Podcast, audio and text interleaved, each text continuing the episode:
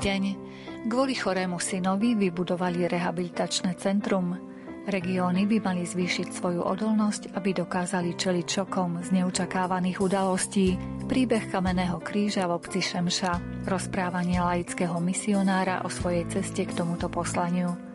Týmito témami vám chceme spríjemniť nasledujúcich 60 minút.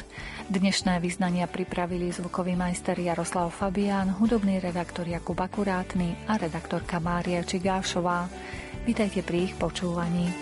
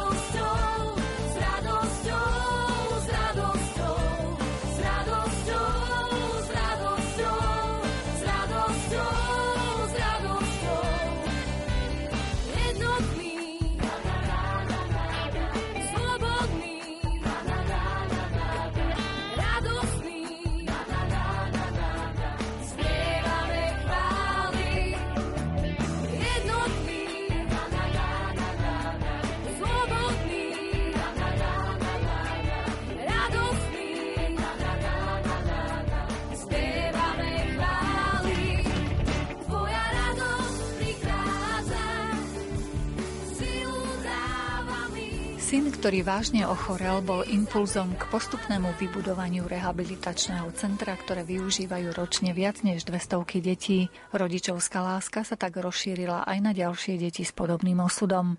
Zakladateľka centra, pani Renáta Ferenčík, je našim prvým hostom pri mikrofóne.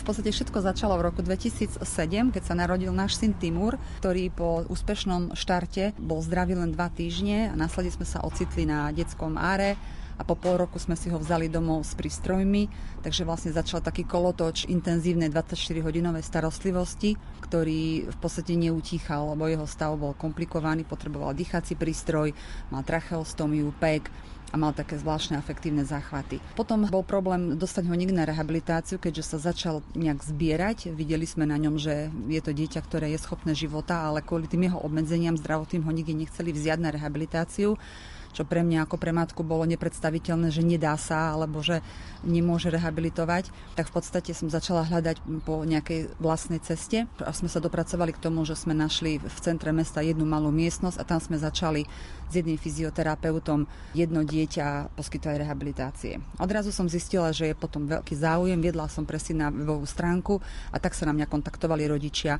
Takže potom postupne sme si našli priestor na Cimborkovej, kde sme boli 4,5 roka, potom sme prešli na ďalšiu adresu, až sme skončili v týchto novo zrekonštruovaných priestoroch, ktoré sme si na vlastné náklady zrekonštruovali, ale vďaka mestu Košice sme získali do dlhodobého nájmu tento priestor na obrancov mieru 18. Zrejme pribudli aj ďalší ľudia, ktorí sa venujú týmto deťom. Okrem toho jedného fyzioterapeuta asi máte spoluprácu s viacerými. Čo všetko robíte? Čo môžete ponúknuť deťom, ktoré to potrebujú?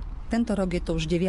rok, ktorý Centrum Liberta funguje a máme v trvalom pracovnom pomere 15 fyzioterapeutov plus 5 ďalších ľudí, vrátanie personálu administratívy a recepčnej a tak. Čiže ponúkame rôzne terapie, ako sú také špecializované, certifikované rehabilitácie, ako je Terasuit, Spider Suit, terapia EG, biofeedback, ktorú robí náš špeciálny pedagóg, terapia APP, a DNS a takéto rôzne terapie, na ktoré cestujú k nám na dvojtyžňové rehabilitačné pobyty pri ktorom pracujú dvaja fyzioterapeuti s jedným dieťaťom, čiže majú na ňo dostatok času, lebo rehabilitácia trvá minimálne 2 až 3 hodinky. A koľko asi detí využije vaše služby v priebehu roka? V priebehu roka je to okolo, tak v priemere môžem povedať 250 detí ročne. Cestujú k nám aj deti z rôznych kutov Slovenska, nakoľko máme takéto špecializované terapie, ktoré nie sú bežne dostupné v štátnych zariadeniach, v nemocničných nakoľko sú to terapie, ktoré nedajú sa urobiť certifikáty na Slovensku, väčšinou sú to v zahraničí, v Čechách,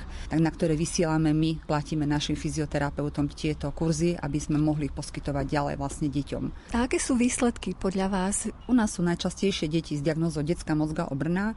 Je to vlastne diagnoza, ktorú dieťa žiaľ získa pri pôrode počas komplikovaného pôrodu a v podstate tieto deti potrebujú celoživotne cvičiť. Sú deti, ktoré majú ľahšiu formu, tieto deti, keď začnú rehabilitovať včas, tak vieme ich pekne postaviť na nohy, dokážu samostatne alebo s pomocou rôznych kompenzačných pomocok chodiť. Ale rovnako sú to aj deti, ktoré nemajú to šťastie, že chodiť začnú, ale sa im uľahčí život, dokážu sa sami otočiť, pretočiť, nejakým iným spôsobom sa presúvať, čo je takisto veľká pomoc pre rodiča. Čo vás tak najviac oslovilo, treba aký úspech, pokiaľ ide o tie deti a ich zdravie? Boli to deti, ktoré neboli úplne maličké, mali 6-7 rokov a rehabilitovali v nejakom buď inom zariadení alebo nevedeli o takejto možnosti. A ako náhle začali k nám intenzívne chodiť, tak po nejakých dvoch, troch rehabilitačných pobytoch sa postavili na nohy a sa rozbehli. A už našťastie nás nepotrebujú. Mm. Takže už sme ostali len v takom kontakte, že vlastne dodnes nám ďakujú, čo je pre nás úplne tak najkrajší pocit, prečo to mhm. robíme. Zrejme to vás motivuje do tých ďalších rokov, aby ste sa tomu venovali ďalej. Určite to a plus aj môj syn, ktorý v podstate len, musím povedať, že vďaka terapeutom, ktorí pracujú v Centre Liberta, tak robí stále pokroky, lebo on ten začiatok mal ťažký a stále je čo s ním pracovať. Takže vlastne aj vďaka nemu posielame terapeutov na kurzy, ktoré jednak potrebuje on, ale ďalšie desiatky a desiatky detí, ktoré potom týmto sa im tým život uľahčuje. Horami, lúkami, tou našou dolinou So slnkom na tvári nevzdať sa svojich snov Srdcami odomknúť aj skryté komnaty a navzájom chytiť sa, keď sme už ustatí. Stačí spojiť síly, spolu sa svetom viesť. Nechať vietor vrážať do kolies. Len spojiť síly, nazrieť si do duší. Tak zvládneme aj kopec najstrmší.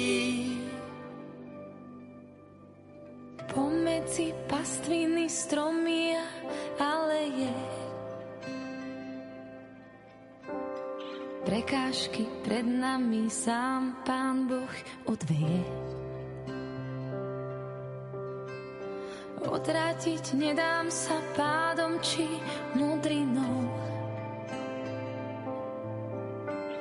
Zrazu sa mení svet, keď letím krajinou. Stačí spojiť síly, spolu sa svetom viesť.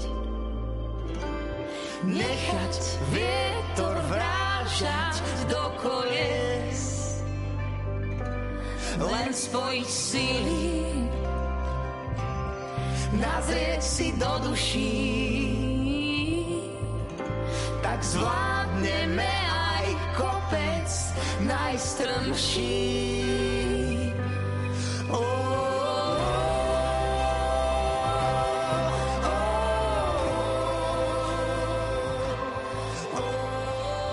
Keby sme sa vrátili k tomu prvému impulzu k vášmu synovi, len vďaka nemu sa celé toto rozbehlo a má 250 detí ročne možnosť rehabilitovať. Ako sa jemu darí, keby ste nám aspoň v krátkosti priblížili? Náš syn je špecificky tým, že potreboval a potrebuje tú intervenciu na rôznych úrovniach. Od dýchania, keďže mal zakrvácanie do mozgu na centre dýchania, až po hltanie, keďže nemá dostatočné hltanie, jemnú motoriku, keďže kvôli tomu krvácaniu nemá funkčnú celú pravú stranu, chôdza a tak. Čiže v podstate ale tým pádom, keďže dokážeme na každej tej úrovni pomôcť tým deťom, tak on sa takisto vo všetkých týchto úrovniach zlepšil. Nie je to ešte dieťa, ktoré dokáže samostatne v živote fungovať, možno ani nikdy nebude, lebo tieto deti majú taký osud, že nepodarí sa to každému dieťaťu, ale minimálne tá kvalita života sa mu zlepšuje. A objavili ste dôvod, prečo sa tak stalo, že zdravé dieťa zrazu začalo mať takéto prejavy, že niečo mu je? On je taký atypický tým, že on sa narodil zdravý, čiže u neho nie je diagnoza detská mozgová obrna, bol dva týždne zdravý, doma sa nám začal dusiť. My sme v podstate 13 rokov, stále sa mu písalo, že nemá uvedený dôvod, že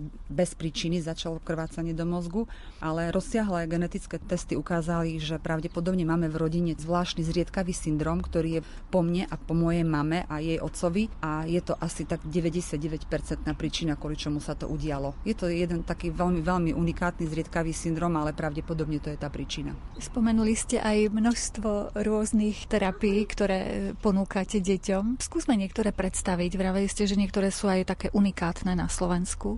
Za tie roky už sa to rozvinulo aj v viacerých zariadeniach na Slovensku, ale konkrétne terapiu teraz sme priniesli na Slovensku ako prvý. Je to vlastne taký špeciálny oblek, ktorý síce tesne dolieha, pôsobí ako korzet na dieťa, ale nie úplne pevný, že ho nejak obopne, ale ako taká dynamická ortéza, má také špeciálne gumičky, ktorými sa koriguje správne fyziologické postavenie a v tomto obleku dieťa cvičí. Potom je to taký iný oblek, ten sa volá Teratox, to je zase taký likrový oblek, na ktorý našťastie má dieťa z zdravotného poistenia poistenia aj nárok.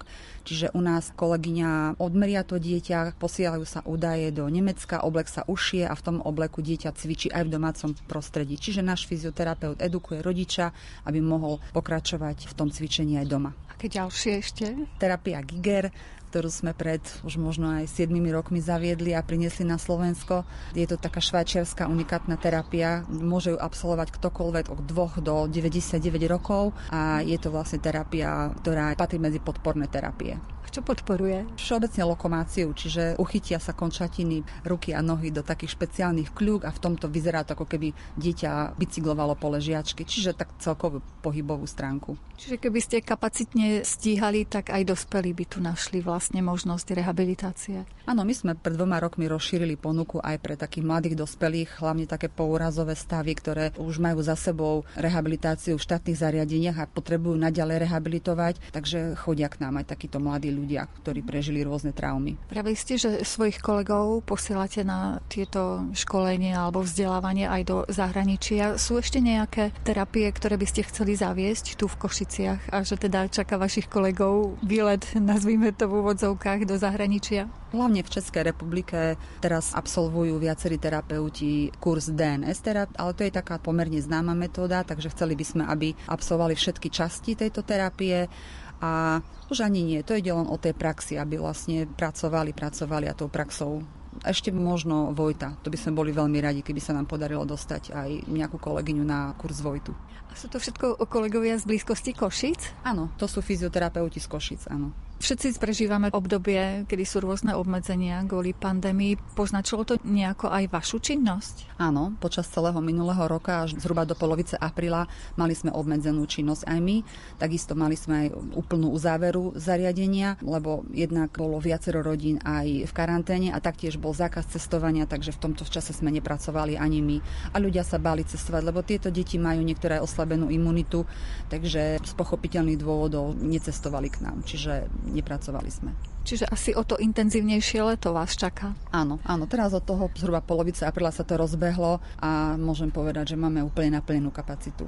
A v tom čase, kedy sú obmedzenia, dokážete aspoň telefonicky nejako poradiť tým rodičom, že čo majú robiť? Je to ťažké vysvetľovať telefonicky. To je taká práca, ktorá telefonicky ani online veľmi sa nedá robiť, takže skôr len tak poradiť, keď je nejaký taký akutný stav, ale tá fyzioterapia ani telefonicky, ani cez online nie je možná. Čo máte v pláne? Pred letom alebo aj dlhodobejšie nejaké vízie? Radi by sme poskytovali terapiu aj pre menšie deti, lebo týchto sa nám hlási čoraz viac, tých menších detí, ale na to by sme potrebovali naozaj terapeutky, ktoré majú certifikované kurzy buď Bobad alebo Vojta, čiže to je taká naša vízia do budúcnosti, do blízkej budúcnosti a radi by sme urobili dostavbu nášho zariadenia, takže toto, to je náš taký dlhodobý cieľ a zámer. Vrana k vrane sa je jedno na aký honár, ale nie sú vrany, preto každý inak koná. Byť spolu býva základ, spolu postavené hniezda a je podstatné, že s kým a nie konkrétne miesta. Koreň, čo ma drží, nie som bez chyb, kto ma zobudí, keď zaspím, lebo čert nikdy nespí a už necítim sa sám. Mám spoločenstvo církev, spoločenstvo pilier, vďaka ktorému silniem. Sila je v spoločenstve, nestojím bokom, pracujeme na sebe, sme bližšie každým krokom, není to len na oko, byť s Bohom vyhralo to, len v jeho mene víťazíme, on je hnací motor. Hoci nás není 12 ani 72 Tam, kde sú dvaja, traja Nedokáže vládnuť. Ma Sme na ceste do raja Spolu sme jeden celo. Silný jak prúty svetopúka Bojujeme smelo. Nejdeš sám, nie som vlk mám stádo. Život náš ako špurt, jak závod Neraj, že to nepoznáš, ľudí potrebuješ kámo. Prečo by som nemal mať tých, ktorí majú boží názor? Poď, budeš aj ty, môžeš tam prísť, bude to len viacej drink. Fakt je to pre dobro, nekúkaj na počet vín Nikoho nepoznám, nevadí, zabehneš do nových kolají. Ľudia, čo sú tam, prosím, lásku poriadne navariť. Není dobre, keď je človek iba sám, lebo vtedy často viera v Boha upadá. Chce to ľudí na okolo, kryjú ti chrbát. A keď takých nájdeš, no tak je to na stokrát. Je to stokrát lepšie, ako byť len samotár. Lebo v živote sa o samote zamotáš. Ježiš nám k spoločenstvu zaslúbenie dal. Kde sa dvaja, traja zídu, no tak ja som tam. Svete je neobvyklé, že ti brat kryje chrbát v časoch, keď si na dne, keď sa cítiš ako nula. Zvykli sme si na závis, výsmech na tumá. Cieľom projektu Regióny čeliace šokom budovanie odolnej komunity je zvyšovanie prispôsobivosti a odolnosti regiónov, aby prosperovali napriek nepriaznivým udalostiam a krízam. Projekt v rámci programu Erasmus Plus pripravili v spolupráci s ďalšími partnermi Ekonomická fakulta Technickej univerzity v Košiciach a Združenie pre inovácie inováciu a rozvoj Astra. Podrobnejšie nám tento projekt priblížili Nataša Urbančíková z Ekonomickej fakulty a Iveta Orbánová zo Združenia Astra. Toto je veľmi zaujímavý projekt z niekoľkých hľadisk, pretože projekt sme pripravovali pred dvomi rokmi a ako z názvu vyplýva, hovoríme o šokových situáciách a o tom, že na šok treba byť pripravený, iba vtedy ho vieme prežiť, alebo prípadne z tej šokovej nepriaznivej situácie ešte výjsť tak, že sme o stupeň vyššie v niektorej vlastnosti, v niektorej pripravenosti, v niektorej oblasti. Projekt je financovaný z programu Erasmus+. A čo je zaujímavé na projekte ako ďalší fakt, partnerstvo projektu tvoria tri slovenské inštitúcie a tri zahraničné inštitúcie. Keď hovoríme o zahraničí, tak máme partnera z Talianska, partnera zo Španielska a partnera z Francúzska. Takže nie len rôznorodosť krajín, ale zároveň rôznorodosť typu organizácií, kým z Francúzska hovoríme o univerzite. Španielský a talianský partner sú inštitúcie zaoberajúce sa celoživotným vzdelávaním. Keď hovoríme o slovenských partneroch, znovu rôzne typy alebo profily partnerov sa zúčastňujú na tomto projekte. Projekt je riadený organizáciou občianským združením Maslev z Levoče a ďalší dvaja slovenskí partnery sú z Košíc, nezisková organizácia Astra Združenie pre inovácie a rozvoj a spoločnosť s rušením obmedzeným ENTRE. Je to projekt, ktorý ešte len začal, alebo už ste v jeho priebehu? Projekt začal v novembri 2020 a možno by sme sa mohli pozrieť bližšie na cieľ toho projektu alebo poslanie toho projektu. Ako sme hovorili, hovoríme o šokových situáciách, o nepriaznivých situáciách, tak hlavným cieľom projektu na základe toho je zlepšenie vedomosti a zručností a hovoríme o oblasti budovania odolných regiónov. To znamená, hovoríme o regiónoch, ktoré by sa mali systematicky na politickej a ekonomickej alebo aj vzdelanostnej úrovni pripravovať na to, že nejaká šoková situácia, nejaká pandémia, keď chceme byť veľmi aktuálny, môže stále prísť. A niektoré z týchto situácií nepriaznivých sú očakávateľné, alebo vieme, že prípadne môžu nastať.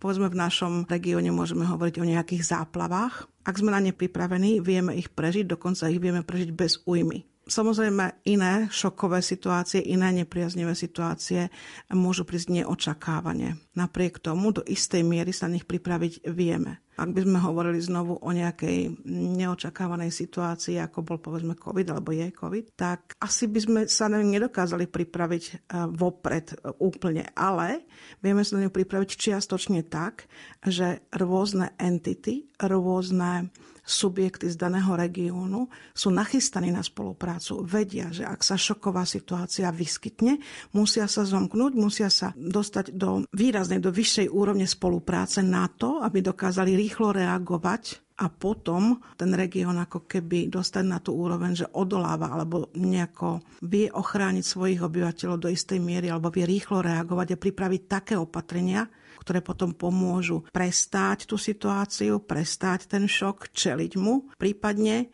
sa naučiť, že ak takýto podobný šok alebo podobná nepriaznivá situácia alebo pandémia príde znova, my už vieme, čo sme urobili. Teda ako keby sa naučiť z tej situácie, na čo môžeme, máme byť pripravení. Ja by som vlastne iba chcela trošku priblížiť, ako sme vlastne tento projekt písali a prečo sme tento projekt písali. Nás tá otázka odolnosti regiónov, ale nie iba regiónov, ale aj ľudí, zaujímala už dávnejšie. A projekt sme písali v marci roku 2020, keď práve prišla pandémia a vtedy sme si uvedomili, že táto otázka je skutočne veľmi aktuálna a že ju vlastne potrebujeme riešiť. A možno už iba k tomu dodám toľko, že jedným z prvých výstupov projektu bola taká výskumná správa, ako sme na tom s odolnosťou regiónov alebo aj odolnosťou vo všeobecnosti. A jedným veľmi podstatným výstupom a prianím účastníkov tohto výskumu bolo, aby sme pripravili kurzy na osobnú odolnosť. Čiže v tom období si vlastne ľudia začínali uvedomovať, ako podstatné je byť odolný práve keď príde niečo, čo sme nečakali, nejaký šok a v tomto prípade to bola pandémia. A ako sme na tom teda s odolnosťou? Toto je, myslím, otázka nie tak pre nás, je to skôr otázka pre psychológov, keď hovoríme o osobnej odolnosti. Je to vlastne tematika, ktorá je pomerne nová a nevyzerajú tie čísla priaznivo. Ja, čo mám informácie, sú skôr stlače, takisto ako majú aj vaši poslucháči a vidíme, že celkové ten pocit ľudí a ten pocit nejakej zraniteľnosti sa veľmi prehlbil. Čiže je rád psychológov, psychiatrov, ktorí sa touto problematikou zaoberajú. Ale my by sme práve chceli priniesť taký proaktívny prístup. To znamená, aby ľudia mali možnosť pracovať na svojej zraniteľnosti ešte predtým, ako príde ten šok a stať sa vlastne odolnými. Čiže tento konkrétny projekt síce rozoberá problematiku odolných regiónov, ale práve na prianie ľudí, ktorí sa zúčastnili výskumu, vkladáme do toho výukového kurzu, o ktorom bude neskôr kolegyňa rozprávať, aj časť, ktorá pomôže ľuďom uvedomiť si, že keď chceme byť odolní ako región, musíme byť odolní aj ako osoby, ktoré žijú v tomto regióne. Zisťovala sa aj odolnosť regiónu? Áno, prichádzali sme do kontaktu s predstaviteľmi rôznych regiónov a s predstaviteľmi rôznych inštitúcií. Ak chceme budovať e, regióny, ktoré dokážu čeliť šokom, musíme mať odolných ľudí. Z odolných ľudí vieme vytvoriť alebo tvoríme, alebo ľudia sú spojení navzájom v komunitách a komunity, či už v meste alebo na dedine, potom tvoria spoločný región. Región by mal byť pripravený na tie krízové situácie a na základe nášho prieskumu a potom, ako vyplýva z našej správy, je veľmi málo regiónov, ktoré majú pripravenú špeciálnu, špeciálny plán na rozvoj odolnosti. To znamená, plán odolnosti ešte zďaleka nie je bežnou súčasťou plánov rozvoja rôznych entít alebo rôznych sídelných útvarov. Tak ako sme hovorili, chceme proaktívne k tomu pristúpiť a ukázať, že ak budeme cílene pracovať na odolnosti jedinca, komunity a môžeme potom pracovať na odolnosti regiónu, ale musí to byť plánované plánované vopred a pripravované za spolupráce všetkých kľúčových aktérov. Spolupráca kľúčových aktérov v jednotlivých regiónoch je veľmi náročná, pretože každý z nich má svoje záujmy. Na druhej strane každý z tých kľúčových aktérov dokáže priniesť, prispieť k budovaniu plánu odolnosti daného regiónu. Musí tam byť však ale i nejaký prvok, ktorý to zjednocuje. A s tým zjednocujúcim prvkom zvyčajne býva samozprávny orgán alebo orgán verejnej správy. Spolupracovať na príprave plánu budovania odolnej komunity alebo odolného regiónu je jedna vec ale potom ten plán treba aj implementovať, treba ho priniesť do reálneho života. A skutočne, keď nastane krízová situácia, ja si vyťahnem plán a v pláne mám napísané, ak vznikne takáto situácia, urob toto. A vtedy sa už dá o mnoho rýchlejšie reagovať, o mnoho bezpečnejšie by sa ten región mal cítiť a mal by byť pripravený o mnoho flexibilnejšie a reagovať správnym smerom. Aj keď snívam s láskou sklamaný a neviem, čo mám rád. Život vie byť krásny, no nevždy plní sny. No bojíme sa stále skrývať nádej, niečo veľké v nás. Láska, smútok, krása, znie to ľahko, zdá sa. Tak toto malo byť, život je krásny, len ho treba žiť. Netreba sa báť, stane sa to, čo má sa stať.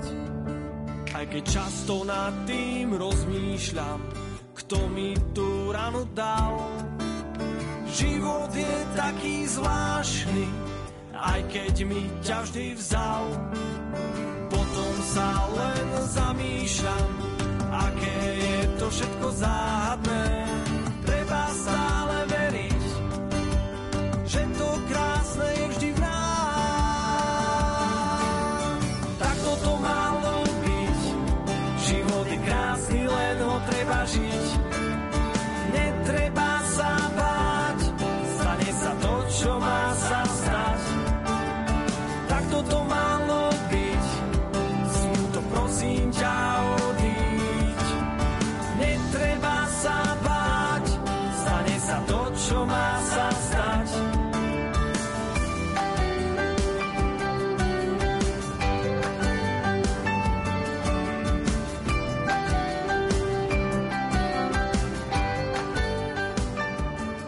Vytvorí ten plán, že môže sa také niečo stať u nás v regióne, tak aby sme boli pripravení dáme to na papier do plánu. Toto je pomerne ťažká úloha, pretože my musíme najprv poznať náš región dokonale. Musíme poznať, čo všetko tu môže nastať, povedzme s ohľadom na životné prostredie, s ohľadom na skladbu obyvateľstva, s ohľadom na ekonomiku alebo skladbu priemyselných odvetví, ktoré sú reprezentované v regióne. Čiže tento plán môžu pripraviť len kľúčoví hráči, ktorí reprezentujú všetky tieto oblasti a vyznajú sa tam. Zjednocovacím alebo veliteľským prvkom potom by mal byť samozprávny orgán, ktorý tých kľúčových hráčov dostane do jednej skupiny, zmobilizuje ich, musí medzi nimi budovať dôveru aby teda potom skutočne záujmy regiónu a ľudí, ktorí sú v tom regióne, boli na prvom mieste a nie záujmy jednotlivých entít. Čiže vytvorí sa plán a ten sa potom implementuje. V prípade, že taká kríza vznikne, môže sa stať, že ja mám naplánované, že príde 50-ročná alebo 100-ročná voda, nič sa nestane. Ale ak sa stane, ja som pripravená a viem presne, čo mám robiť a potom to aj robím s tými kľúčovými hráčmi. Čiže nie len pripravujem, ale aj implementujem. Vy ste sa pýtali, že kto vlastne urobí tie plány. Aby bolo jasné, tak v rámci nášho projektu my práve chceme ukázať, čo to je tá odolnosť a chceme zvýšiť povedomie o tej odolnosti a chceme ukázať, že odolnosť napríklad nie je iba o tom, že máme strach z klimatických zmien, ale že je to o mnoho viacej oblastí, pretože práve v tej oblasti klimatických zmien sa už začína robiť pomerne veľa, ale tá odolnosť sa skladá z o mnoho väčšieho množstva prvkov, na ktoré treba dávať pozor. Čiže našou úlohou je vzdelávať ľudí a zvyšovať povedomie, čo to je odolnosť, čo vlastne chápeme pod odolnosťou a čo vieme ovplyvniť. Čiže vlastne výstupom tohto projektu bude kurz, ktorý oboznámi ľudí s tým, čo je to odolnosť, ako urobiť práve tieto plány a stratégie, ktoré už tu nám boli spomínané a poskytnúť im taký veľmi stručný návod, ako postupovať práve v prípade nejakých tých krízových udalostí, na čo by mali dávať pozor, ako by mali byť pripravení predtým práve ten proaktívny prístup, ktorý som spomínala. Takže my nemôžeme v rámci projektu samozrejme pripraviť plány pre každú oblasť.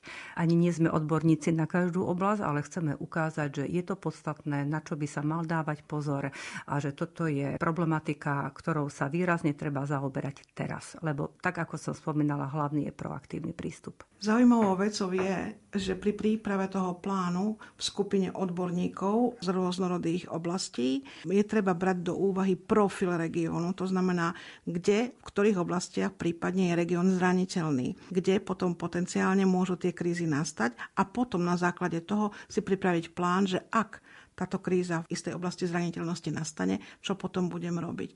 No a my chceme prispieť týmto projektom ku tomu, aby kľúčoví aktéry a orgány verejnej správy vedeli, ako postupovať pri príprave toho plánu. To je jedna vec. Druhá vec, že nie len už existujúci alebo ľudia, ktorí pracujú v rôznych oblastiach života, ale aj študenti relevantných odborov mali možnosť sa to učiť už v škole. To znamená, ak nastúpia do práce, už vedia, čo, o čom tu hovoríme, keď hovoríme o regionálnej odolnosti. Čiže, ako sme hovorili, pozreli sme sa na to, aká je situácia v jednotlivých regiónoch, v krajinách, ktoré sú zastúpené v partnerstve. Hovoríme teda ešte raz o Slovensku, Francúzsku a Španielsku a Taliansku. Máme správu, vieme, aká je situácia. Na základe správy a na základe odpovedí respondentov sme pripravili návrh na obsah kurzu, ktorý bude čisto online, bude to tzv. MOOC, Massive Open Online Course, to znamená masívne prístupný, voľne prístupný, otvorený online kurz. A ten bude určený pre vysokoškolských študentov, hlavne odborov verejnej správy a regionálny rozvoj, nie len samozrejme iba, iba pre nich, ale hlavne pre nich. A zároveň samozrejme pre kľúčových hráčov v tom regióne, to je jeden výstup, ale ak sú ľudia, ktorí povedzme majú isté vedomosti, povedia si, že tento kurz nepotrebujú absolvovať, absolvovať. Zároveň pripravujeme tretí výstup nášho projektu a to je tzv. cestovná mapa, roadmap. Ako postupovať pri príprave toho plánu? Kto všetko sa toho má zúčastniť? Aké sú úlohy jednotlivých účastníkov? Čiže ak niekto nechce študovať teoretické poznatky, mysliac si, že ich má už nadobudnuté, tak môže preskočiť rovno na nástroj, má návod, má cestovnú mapu, ako pracovať a ako pripraviť tento plán a potom ho implementovať. Dokedy chcete všetko toto stihnúť? Dokedy trvá projekt? Teda aj vrátanie toho vzdelávania? Projekt začal v novembri 2020 a trvá dva roky. To znamená v júni roku 2021 sme vo fáze, keď máme pripravenú hotovú správu. Na základe správy sme pripravili obsah kurzu. V túto chvíľu e, pracujeme na kurze, na tom online kurze, o ktorom som hovorila. A mal by byť ukončený do konca augusta tohoto roku. Potom budeme mať tzv. pilotnú skupinu, na ktorej si odskúšame, nakoľko je ten kurz dobrý, čo tam treba ešte upraviť, doplniť prípadne. A potom začneme pracovať pracovať na tej cestovnej mape. To znamená, všetko má byť ukončené do novembra 2022. Ale ktorých, z ktorých oblastí sa zapoja do toho vzdelávania? Na tvorbe kurzu sa podielajú zástupcovia všetkých partnerov a tí sú rôzne. Ako som bola spomínala, máme univerzitu, ktorá si zobrala zodpovedajúcu časť na starosti, potom máme miestnu akčnú skupinu, povedzme zo Slovenska, Maslev Levoča, ktorí poskytujú svojich odborníkov. Potom máme štyri inštitúcie celoživotného vzdelávania s veľkými skúsenostiami a znalosťami v oblasti rôznych odolností, pretože tá regionálna odolnosť, ako sme spomínali, sa skladá z odolnosti všetkých všetkých svojich prvkov. V úvode sme spomenuli, že v tomto projekte sú aj zahraniční partnery. Čo oni konkrétne, aký benefit týchto zahraničných partnerov bude z toho projektu? Celý projekt je postavený na tom, že to partnerstvo pokrýva rôzne časti, rôzne časti expertízy potrebnej na prípravu jednotlivých výstupov projektu. Čiže ak by sme hovorili povedzme o príprave správy, o situácii v oblasti odolnosti regiónov, tak každý z tých partnerov preskúmal odolnosť svojho regiónu a tie regióny sú rôznych typov.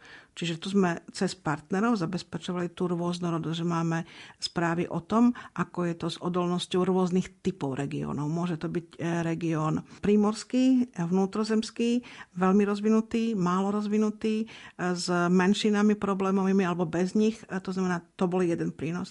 Ďalší prínos je v tom, že tie skúsenosti a expertíza rôznych partnerov je rôzna. To znamená, ak univerzita prinesie univerzitné poznatky alebo univerzitný prínos, prístup a miestna akčná skupina prinesie prístup z úplne inej úrovne od inej cieľovej skupiny.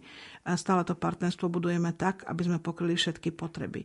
Keď sme pripravovali silaby, alebo teda obsah kurzu, sme potrebovali e, silného partnera, ktorý vie, ako sa taký online kurz vybuduje tak, aby bol priateľský pre svojho používateľa. To znamená, ďalší partner zabezpečuje povedzme túto črtu. Čiže keby som tak nadnesene dopovedala, už o dva roky nás neprekvapí žiaden šok? Určite nás prekvapí, ale možno prispejeme k tomu, aby nás čím ďalej, tým menej ten šok prekvapil, aby sme aspoň na časť toho šoku vedeli reagovať i hneď.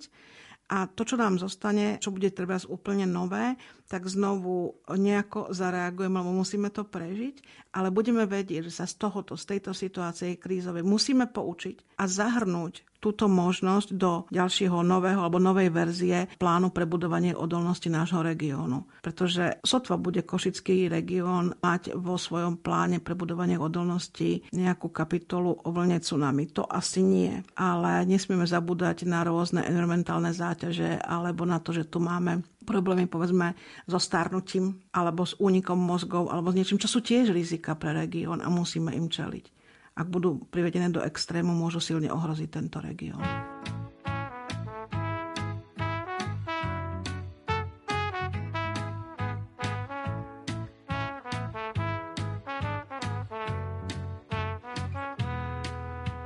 Poprcha na naše hriechy, naivita nekonečná, že dá sa chodiť s niekým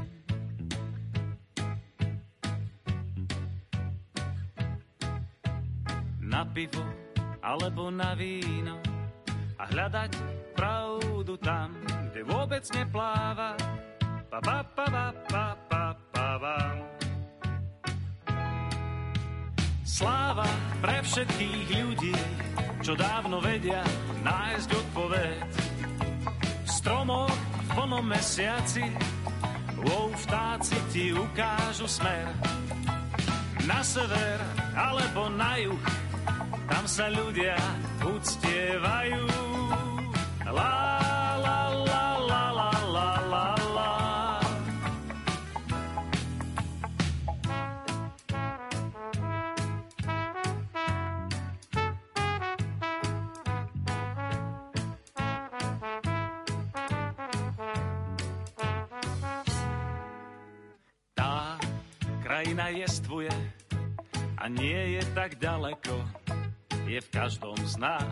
Tak púsme ju von. A stane sa šampión v pokluse života. Pomaly ustúpi ľudská potopa. Pa, pa, pa, pa, pa, pa, parára. Sláva pre všetkých ľudí, čo dávno vedia nájsť odpoveď. V stromoch plnom mesiaci vo vtáci ti ukážu smer. Na sever alebo na juh tam sa ľudia uctievajú. La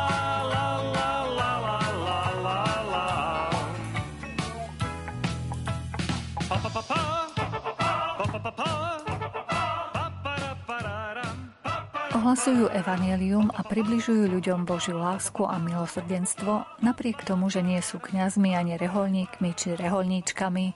Reč je o laických misionároch, patrí medzi nich aj Bohumír Živčák zo spoločenstva Rieka života v Podolínci.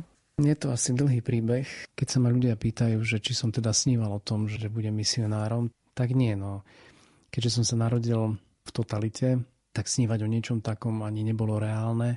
My sme vyrastali v podzemnej cirkvi a v podstate sme sa pripravovali na to, že budeme tak partizánčiť v tých lesoch celý život. Aj keď eh, nedá sa povedať, že by sme nesnívali o tom, že raz sa to zmení a že my budeme môcť eh, otvorene hovoriť o viere, ale bolo toto skôr v takej teoretickej rovine. Takže trošku sme boli aj prekvapení revolúciou a tou zmenou a bolo to na prelome toho nášho obdobia, či tých dejín slovenských po revolúcii, kedy sa redemptoristi, s ktorými sme spolupracovali v podzemnej cirkvi, vracali do kláštora v Podolínci.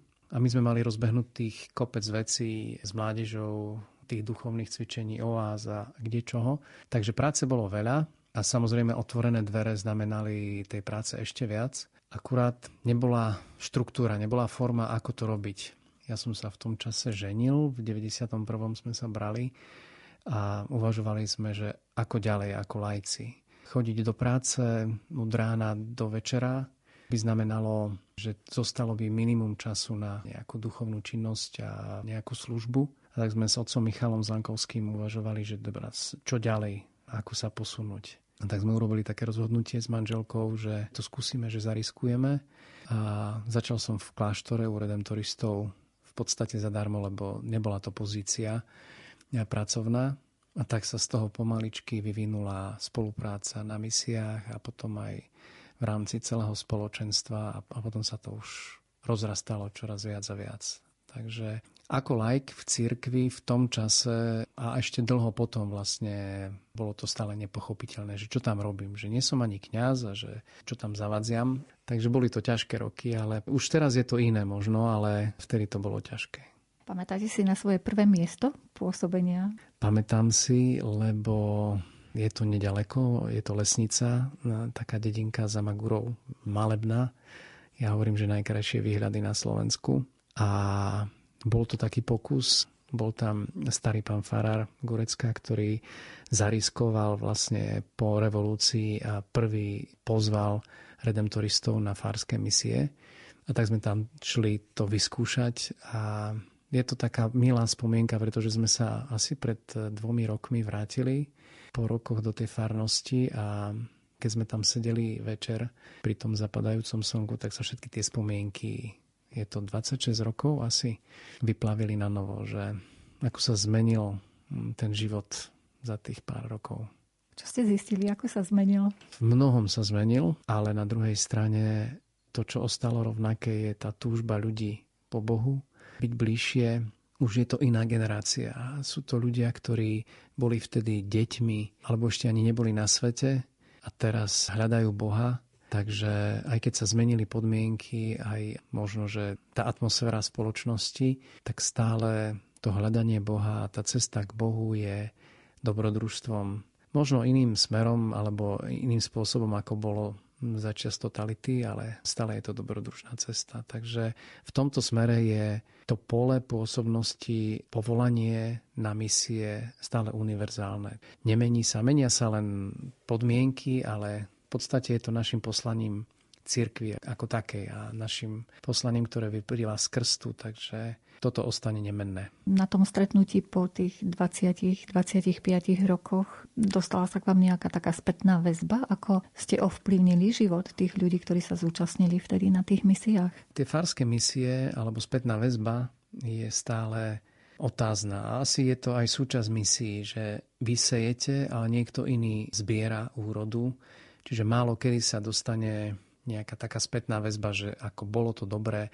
Samozrejme, že sú také chvíle, alebo po rokoch sa niekto ozve, že áno, ja si pamätám, boli ste, bol som malý v kostole a pamätám si vás, že ste boli. Alebo teraz sa stalo, mali sme duchovné cvičenia s gymnáziom, s jednou triedou a bolo tam dievča z lesnice a ono sa ozvalo, že ja si vás pamätám, boli ste na misiách u nás. Že je to také čosi, čo vytvorí most eh, medzi tými ľuďmi a, a medzi ľuďmi, ktorí ohlasujú tú vieru a je to dobré, že sú také príležitosti, kedy sa môžu stretnúť aj tí ľudia navzájom. Jaké všetky možnosti má laický misionár alebo laickí misionári na to pôsobenie vo farnosti, keď tam idete na misiu, čo všetko využijete, aby ste im priblížili Boha? Ten, eh, neviem, jak by som to nazval, nie je to pozícia ani funkcia, je to v podstate spôsob eh, fungovania v rámci toho misijného poslania redemptoristov sa nejakým spôsobom vyvíjal. Nie je to nová vec, ani niečo moderné, pretože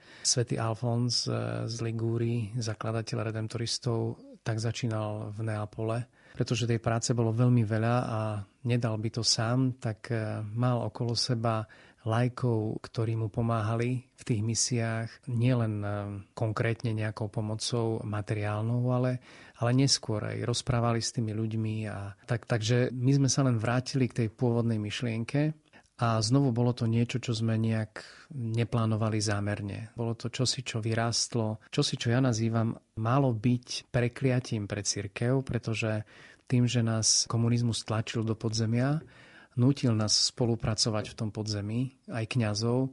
Kňazi nemohli verejne vystupovať a museli teda namiesto nich vystupovať lajci. A to, čo bolo mienené ako mm, snaha zničiť církev, zdiskreditovať ju, vytvorilo podmienky na to, aby mohli mladí lajci rásť v tej zodpovednosti aj, aj v tej samostatnosti a v spolupráci s kňazmi. A teraz, keď sa stretávame na rôznych forách aj v rámci Európy alebo celého sveta a rozprávame o tej skúsenosti, tak mnohí sú prekvapení z toho, že ako je možná tá spolupráca lajkov a kňazov na takéto prirodzenej úrovni a pochopili sme, že je to taký fenomén, ktorý by mnohí radi nejakým spôsobom replikovali, ale nie je to také jednoduché. Je ťažké spojiť tie oddelené svety, ktoré niekedy tak fungujú, že je tu svet duchovenstva a svet lajkov a je málo mostov medzi týmito svetmi. A misie sú určite jedným z tých priestorov a hlavných priestorov, kde sa tieto dva svety môžu spájať alebo stretať. Môj Boh,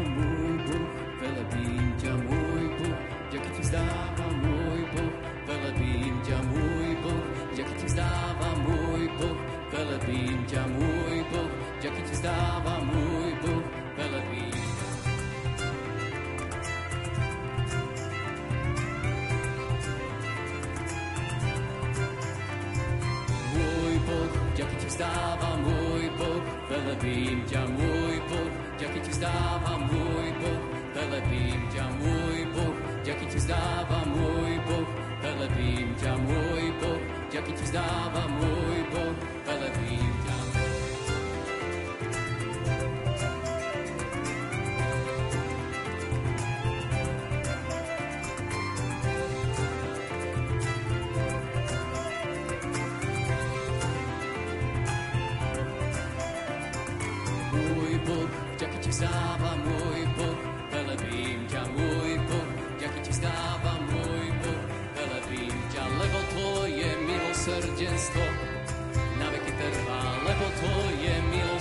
milosrdenstvo je večné, lebo tvoje milosrdenstvo na veky trvá, lebo tvoje milosrdenstvo je večné.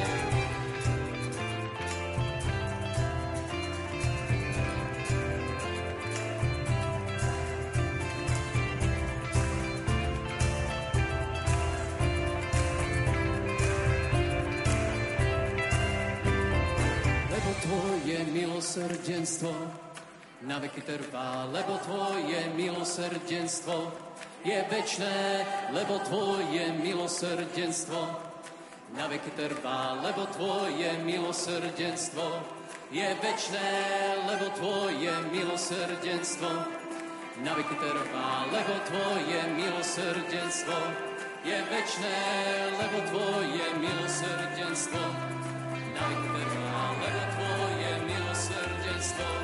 je večné, lebo Tvoje milosrdenstvo na veky trvá, lebo Tvoje milosrdenstvo je večné, lebo Tvoje milosrdenstvo na veky trvá, lebo Tvoje milosrdenstvo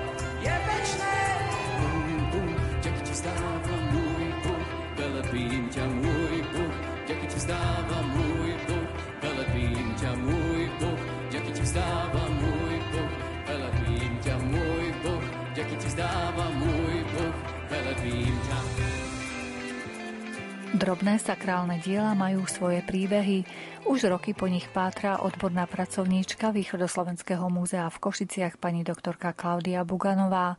Dnes sa pristavíme pri krížoch z kameňa. Znovu by som chcela zamerať pozornosť poslucháčov na kríže, ktorých v krajine je už tiež veľmi málo. Ale nielen na kríže, ale možno aj na sochy alebo na také objekty, ktorým hovoríme Božie múky, pretože týchto krížov, ktoré boli zhotovené z kameňa, ten kameň sa nakoniec nachádzal niekde nedaleko v Lome, či to bol už andezit, riolit alebo vápenec. A týchto krížov je už tiež pomerne málo, vzhľadom k tomu, že oni sa potom už prestali tiež zhotovovať a vyrábať, lebo už prišla samozrejme iná technológia, ľahšie zhotoviteľné boli betónové kríže. Takže aj kamenných krížov je už pomerne málo. Jeden z nich, o ktorom chcem teraz rozprávať, je kríž, ktorý leží v obci Šemša. Tu sa ťažil v lomoch rúžový nerast, ktorý sa nazýval riolit. Takže ten kríž je taký červenkastý, aj keď samozrejme už je veľmi starý, tak je na ňom už veľa nánosu rôzneho machu a z tých náletových drevín je už taký ošumelý. A navyše ma veľmi zaujala aj jeho poloha, pretože on vlastne leží alebo sa nachádza v lese, na okraji lesa pri prístupovej ceste do obce Šemša. Už ho tam zakrývajú aj veľmi vzrastlé stromy. Ale keď som sa tam pohybovala, no najprv vždy, keď idem do terénu, tak väčšinou som sama, ale potom si samozrejme prizvem na pomoc rôznych miestnych ľudí, ktorí mi jednak dajú skvelé informácie alebo ma zavedú kde si, kde by som sama ani nedošla.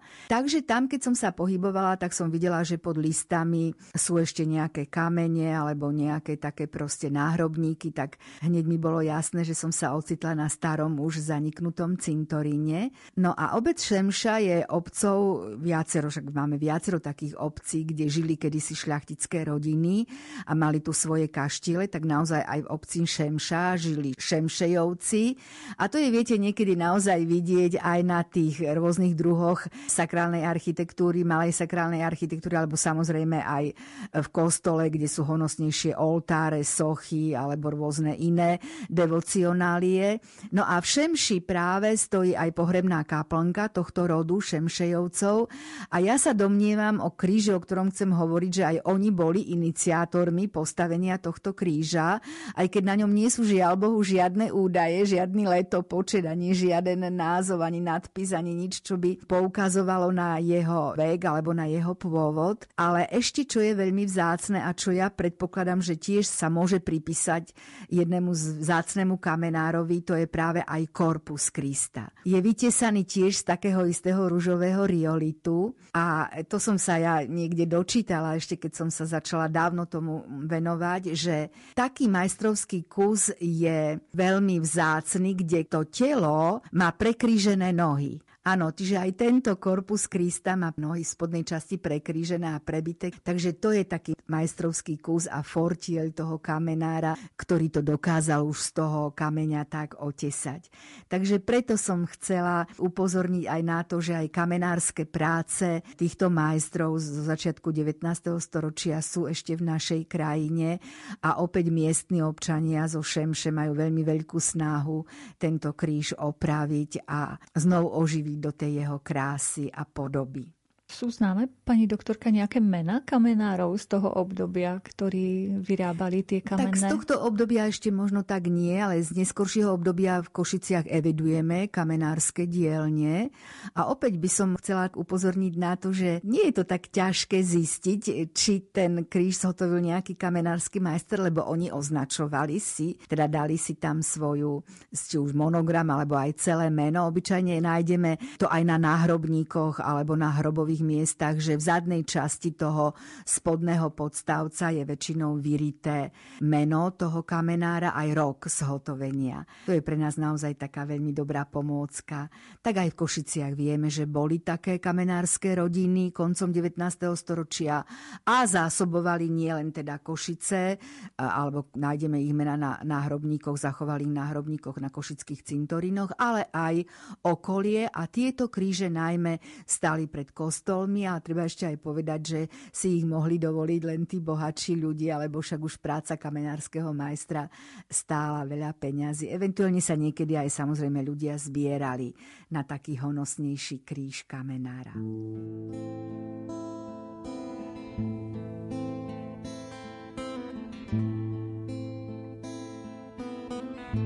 Dve drievka pribité pevne do seba stlačené za nás darom až z neba. Tá jedna kratšia, druhá je naprieč. Zdrvený pádmi prosíme vylieč. Dve drievka posolstvo trvalé nesú. Pokojne za nás, Bože môj, nesú.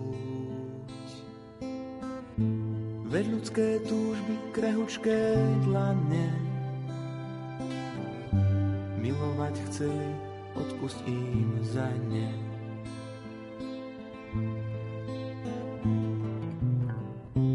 Tak slabý, tak slabý hľadáme teba. Vďaku ti vzdávame za večný chleba len s láskou, milosťou môžeme letieť. Cítiť svetlo v tme k tebe sa utiesť. Tak slabý, tak slabý hľadáme teba. Vďaku ti vzdávame za večný chleba. Len s láskou, milosťou môžeme letieť. Svetlo v tme k tebe sa utiesť.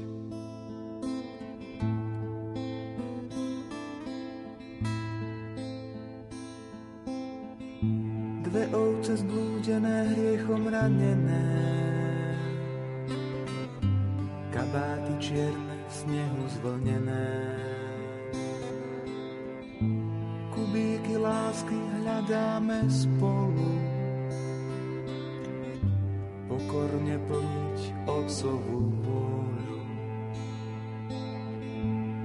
Drievka nesené zraneným mužom nazval si, Pane, Kristovým krížom. Nech Teba vidia baránky malé, nech v Tvojej láske ľúbia sa stále.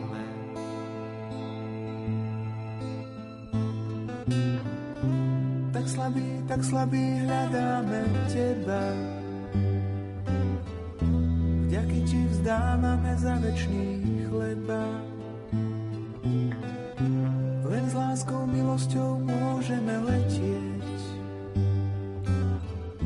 Cítiť svetlo v tme k tebe sa utiesť. Tak slabý, tak slabý hľadáme teba. Vďaky ti vzdávame za večný chleba. Len s láskou, milosťou môžeme letieť. Cítiť svetlo v tme k tebe sa utiecť.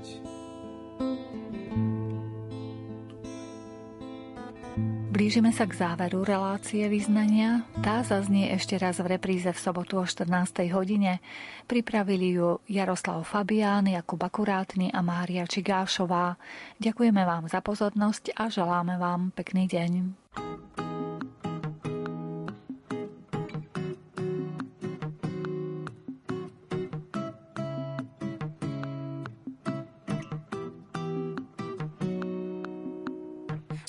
Mysli máš a kam mi väčšine utekáš?